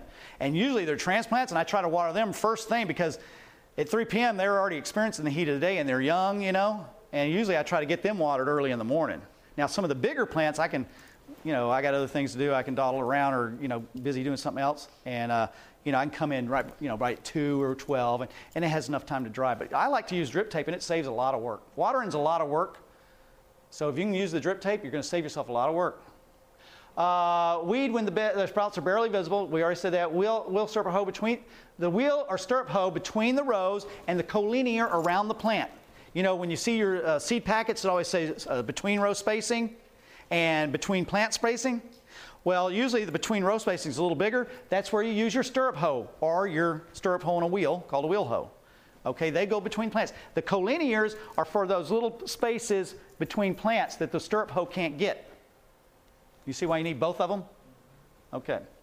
Um, uh, just, uh, just cover number five. Weeds just prior to a couple of hot, dry days. You don't want to weed right before it's going to rain. That's why it's so great to live in gardening in this day and age because my opening homepage on my computer is always the seven day weather forecast with the little pictures. I'm like, oh, you know, I, I'm always planning my workload by when rain's coming or, you know, what's happening. You know, there's certain jobs you do right before rain, there's certain jobs you do while it's raining, and there's certain jobs you do right after it rains, and then there's certain jobs you do like a couple, three days after it dries out a little bit after it rains, okay? Why don't you, wh- why don't you weed just before the rain? Because it has a more tendency to reroot what you just cut. And your work is for naught. and your work is for naught. You want to you want to burn those things you just cut up, so there's no chance of them coming back on you. So you got to get them young, and you want them to burn up. And and and the the bigger they are, the more you want a stretch of long hot days in front of you, because the bigger they are, the more likely they might reroot on you because you've let them get too big. Yeah. So do you not water then right after you weed? Huh? You try not to water right after you weed? Right. Exactly. You have to t- take that into consideration too. Good point. Wow, I hate bullet points. Uh, don't weed, cultivate in a timely manner. Uh, if you wait until the garden starts to look weedy, you've waited too long. Ideally, cultivate before the weeds are even visible, the white thread stage. Uh, shallower uh, the cultivation, the fewer weed seeds exposed to germinate. A lot of people, a lot of people want to go in there with their tiller because it's easy, and I've seen a lot of old-time farmers do this, and I disagree with it. You know, even though it's a, you know, I have a lot of respect for old-time farmers, but some things they do, I think, you know, I don't know where you learned that, because a lot of people, it's easy. Crank up the engine, go through the rows with your tiller. I mean, what could be easier than that, right? But the problem with that is you get too deep and you start exposing a lot of weed seeds that were dormant down deep. And now you got a bigger weed problem because you exposed it with a tiller. These tools I'm telling you are quick and easy. They're hand tools. You don't get a gasoline engine on them, but it's good work. If you do that collinear your hoe, you know, you have to bend over a little bit for the stirrup hose, but the collinear hoes, you're supposed to, they're made so you weed standing straight up. Now you can weed all day long standing straight up. I mean, it's, it's therapeutic almost. That collinear razor blade on a stick hoe that I showed you. I got it. I got it. I'll bring it down after lunch. Um, okay, this is another, uh, uh, another number four. Tran- use transplants rather than direct seed whenever possible. You know what I'm saying there? If, if it's a plant that can be grown in a transplant cell and transplanted, do it. You're not doing it to get a jump on your maturity date. You really don't get a good jump on maturity date because you're having to start over once you plant the transplant. Transplant maturity dates are almost as, as long as from the seed to maturity date. So don't think you're gaining anything and shortening the time. You don't get to, because it takes you four weeks to grow a transplant, You don't get to take that four weeks off of the maturity date. You understand? You just count, I usually, maybe you might save a week, but I usually don't count on that. I usually do my plans like it's going to harvest on the maturity date, even though it's a transplant, and it's been growing for four weeks already. You know what I'm saying? You under, So ever- It's not, it doesn't, when you plant it, it's not like the fifth week, you're back to like. back to square one. Okay. But that's okay because you're not, you're not growing transplants in order to get a jump on your maturity date. You're growing transplant to get a jump on the weeds. Because it's a lot harder to weed when you direct seed because the seed and the weeds kind of come up together. But if you've got a nice little row of transplants there, man, you can see that. You can weed up close to them and you, keep them, you can keep it weeded a lot better. And that's why you, grow, you want to plant things on transplants. Another reason is a transplant is a lot stronger and doesn't get eaten by insects and everything else when it's mature, uh, got a little maturity on it. If, you know, from, zero, from emergence to, you know, when it, four, you know, six inches tall, that's when it's most susceptible. You'd rather grow that indoors while you've got some control over your insect population than have that being going on outdoors. Now, some things that grow really fast, you can plant them direct seed, like radishes, right? Or arugula. I don't, I don't transplant arugula or radishes. I grow them from seed.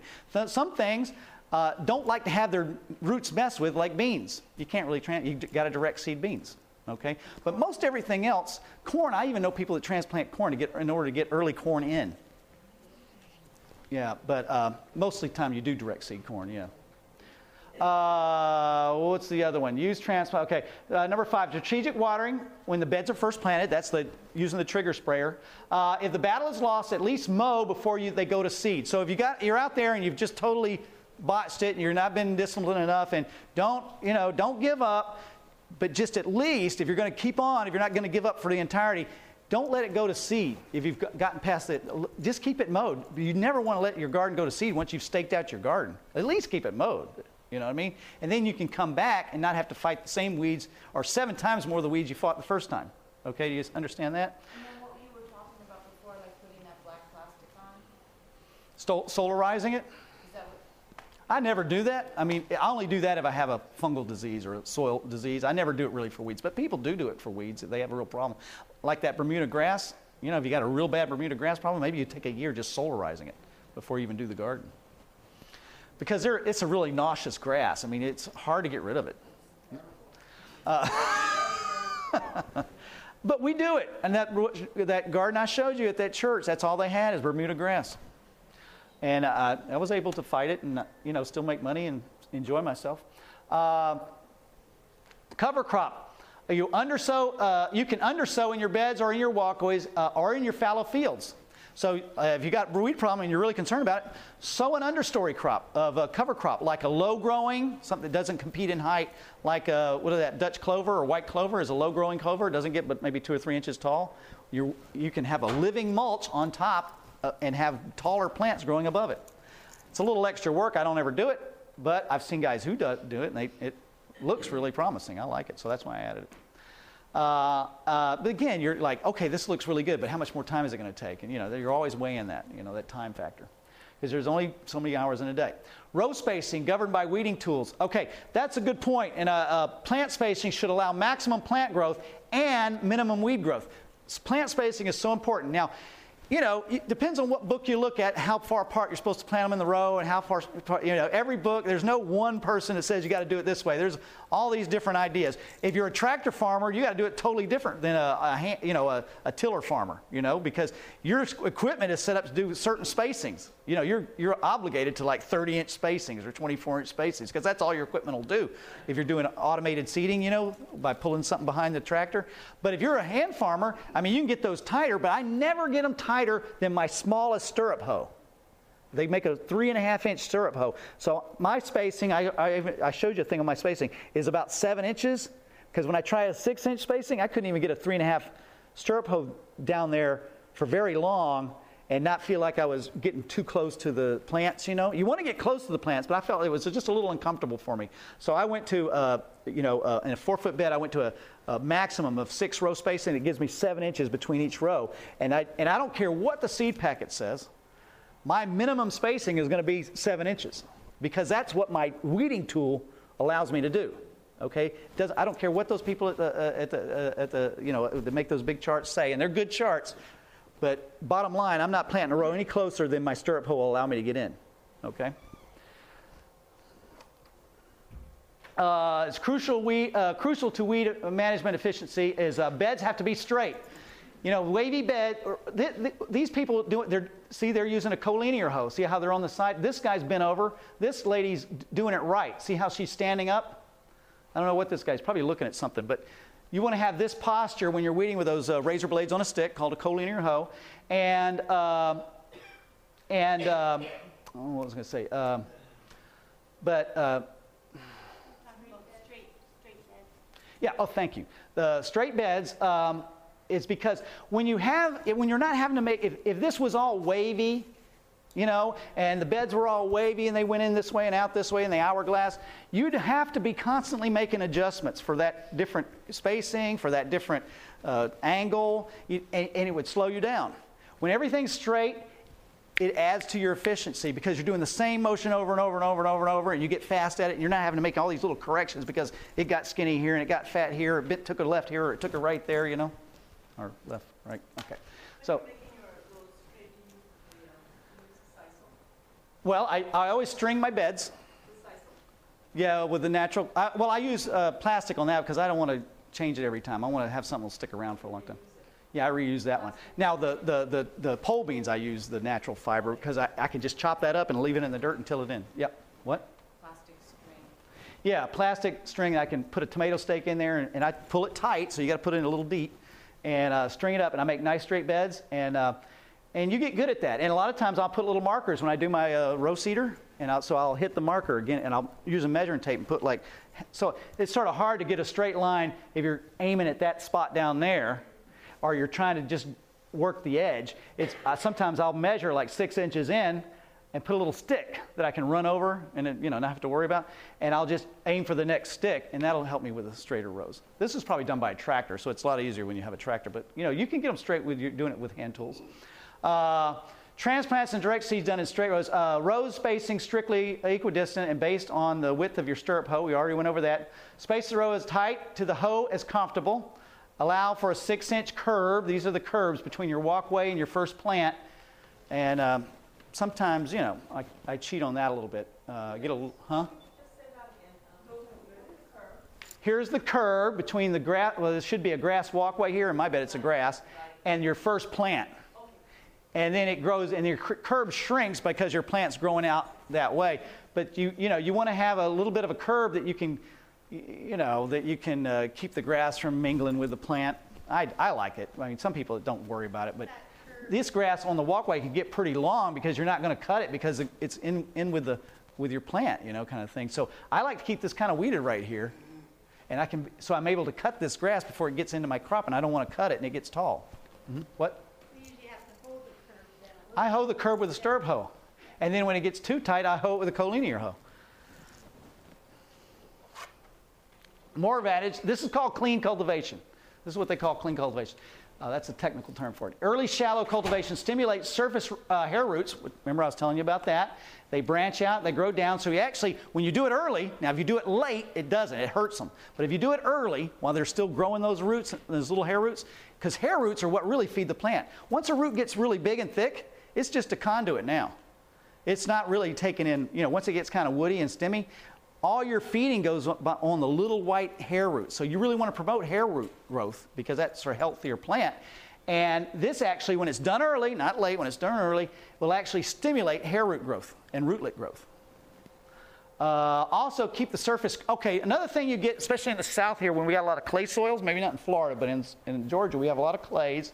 And uh, what you'll have happen is you'll get a hard rain, and then uh, next day the sun will come out and, and, and it'll get crusty. You'll get this surface crust. Okay, at first I thought, well, that's pretty good because now all the weeds aren't going to germinate. But then I was reading about it, and me and this other farmer were having a discussion about this. And the more we read about it, we you know, said, let's, let's dig into this because I'm thinking it's good, but then again, something tells me it's not good. Well, sure enough, it was bad because remember, the soil needs to breathe. You got air coming into the soil at night and air going out of the soil in the day. Coming in, going out, coming in, going out. And you need that exchange happening because your roots need that nitrogen that the air provides and fixing that nitrogen. So when it's crusted, you're not getting that exchange. So doing this uh, shallow cultivation also helps break up any crusting And you're going to get crusting. I mean, you know, unless you have really good soil structure, you're going to get crusting. Because what happens is a big old raindrop comes down and goes, pow! And it just disintegrates uh, the clay into a lot of little fine pieces. And then some of the clay washes off, but some of the clay just settles and sort of makes a film. And then it dries out and you got crusting. Okay, here's, uh, I borrowed some of these slides from somebody else. Uh, that's the white thread stage when you need to start weeding. See, you can barely see it. If, if, you, uh, if you see weeds, it's probably too late. Okay. Cultivate at this stage like that guy was doing with his wheel hoe. Uh, again, another thing is always overseed. Here's a uh, I don't know what this is. It looks like maybe like, um, oh, it doesn't matter. But anyways, that's their cash crop there, right? And look, they skimped out on their when they weeded it, and now they don't get a good stand. Well, part of your weed control is making sure you have a good stand that gets big and starts shading out the ground. If you don't have a good stand, you got a lot of you know, sunlight spaces there.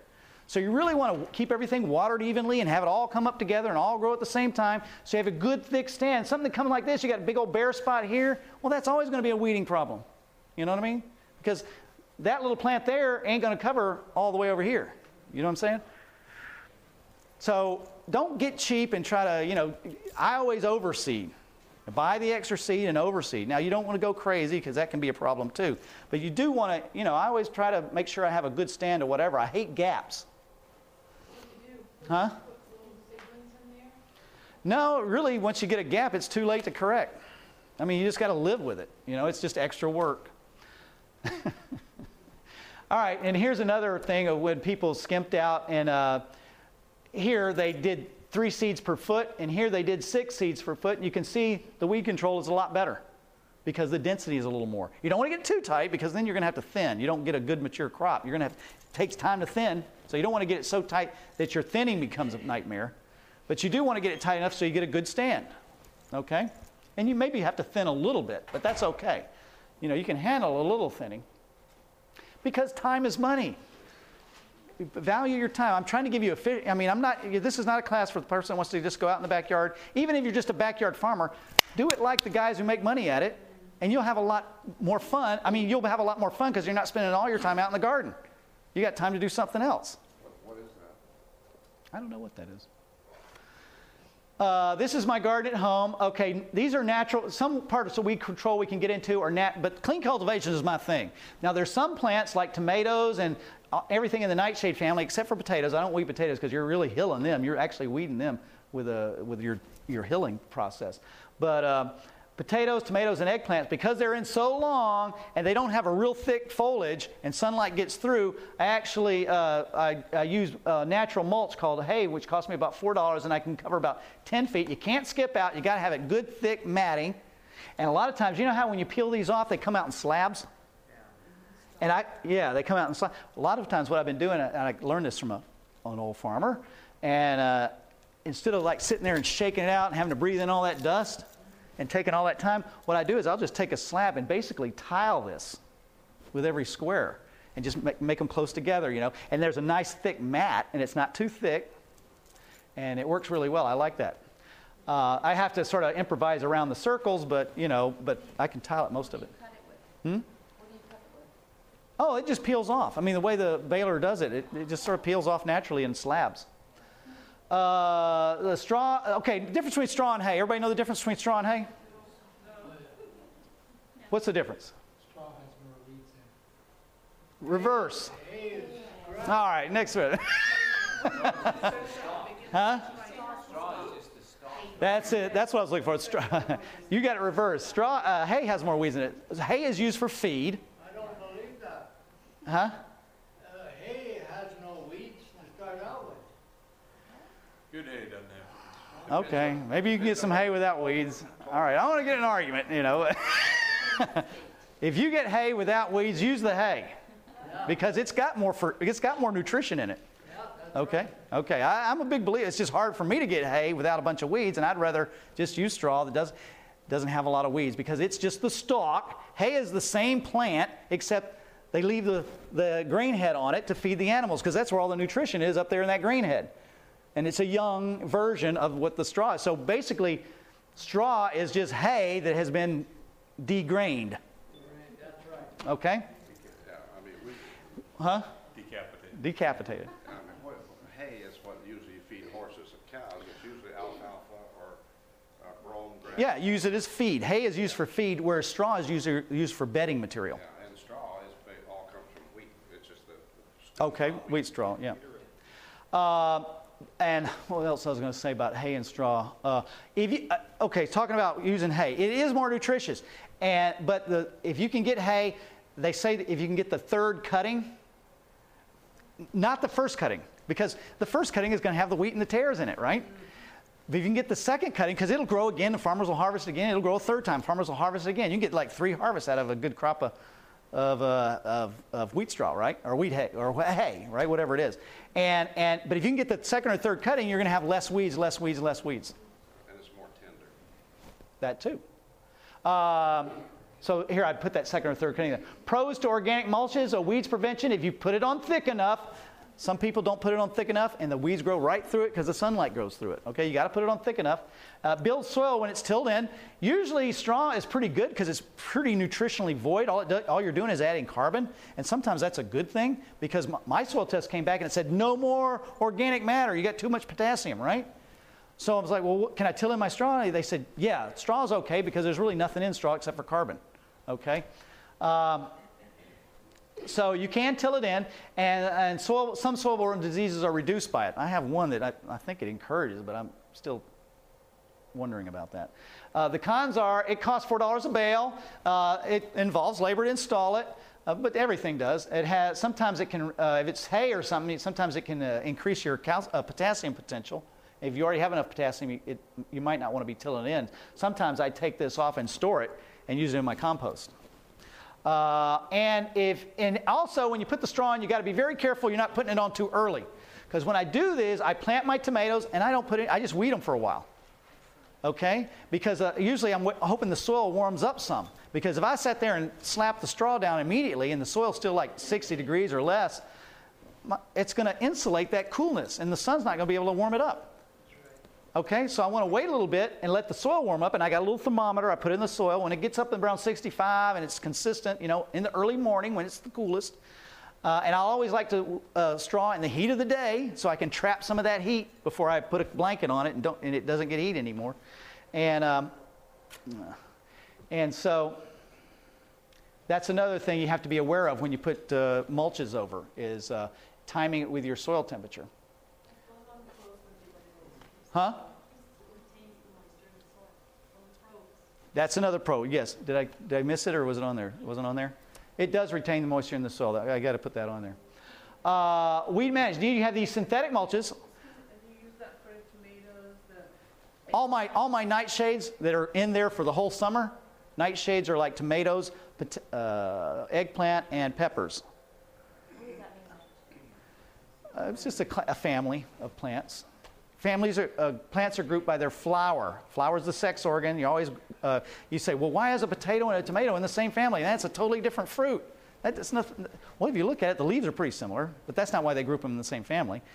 The reason they group them in the same family is because they have similar flowers, and the flowers, and there's all kinds of different ways, you know, different flowers for plants, and uh, they always group the families according to the flower, which is a, a plant sex organ. grouping families you plant them nearby. Huh? When you term family, Uh-huh. mean that you plant them No, no, no. They're, it, it's part, of the classification of a, of a plant. You know, like the taxon, the taxology. You know, there's certain plants in the, in, in the common name is nightshade, but the, the, you know, the Latin name is Solanaceae. The Solanaceae family. It had, there's a lot of plants in that family. A few of them are edible, like tomatoes, eggplant, uh, potatoes, and um, the other one. Hmm? Hmm? Okay, but that's another class. okay. Uh, now, plastic, a lot of people go with plastic, but your uh, pros are it's good at weed prevention, uh, can help soil temperatures. You can warm up the soil with black plastic. You can keep the soil from getting warm with white plastic. And sometimes you can spur fruit growth with colored plastic, like red plastic, they say spurs to- tomatoes to produce more, right? So it does have that. It has, uh, you, so you can sort of manipulate soil temperature with plastic a little better, uh, or have more options, I should say. Total irrigation control. Uh, you're going to have to run some drip tape under that plastic because if you got plastic on there, that's not going to get rainfall. So it's you watering only. Okay.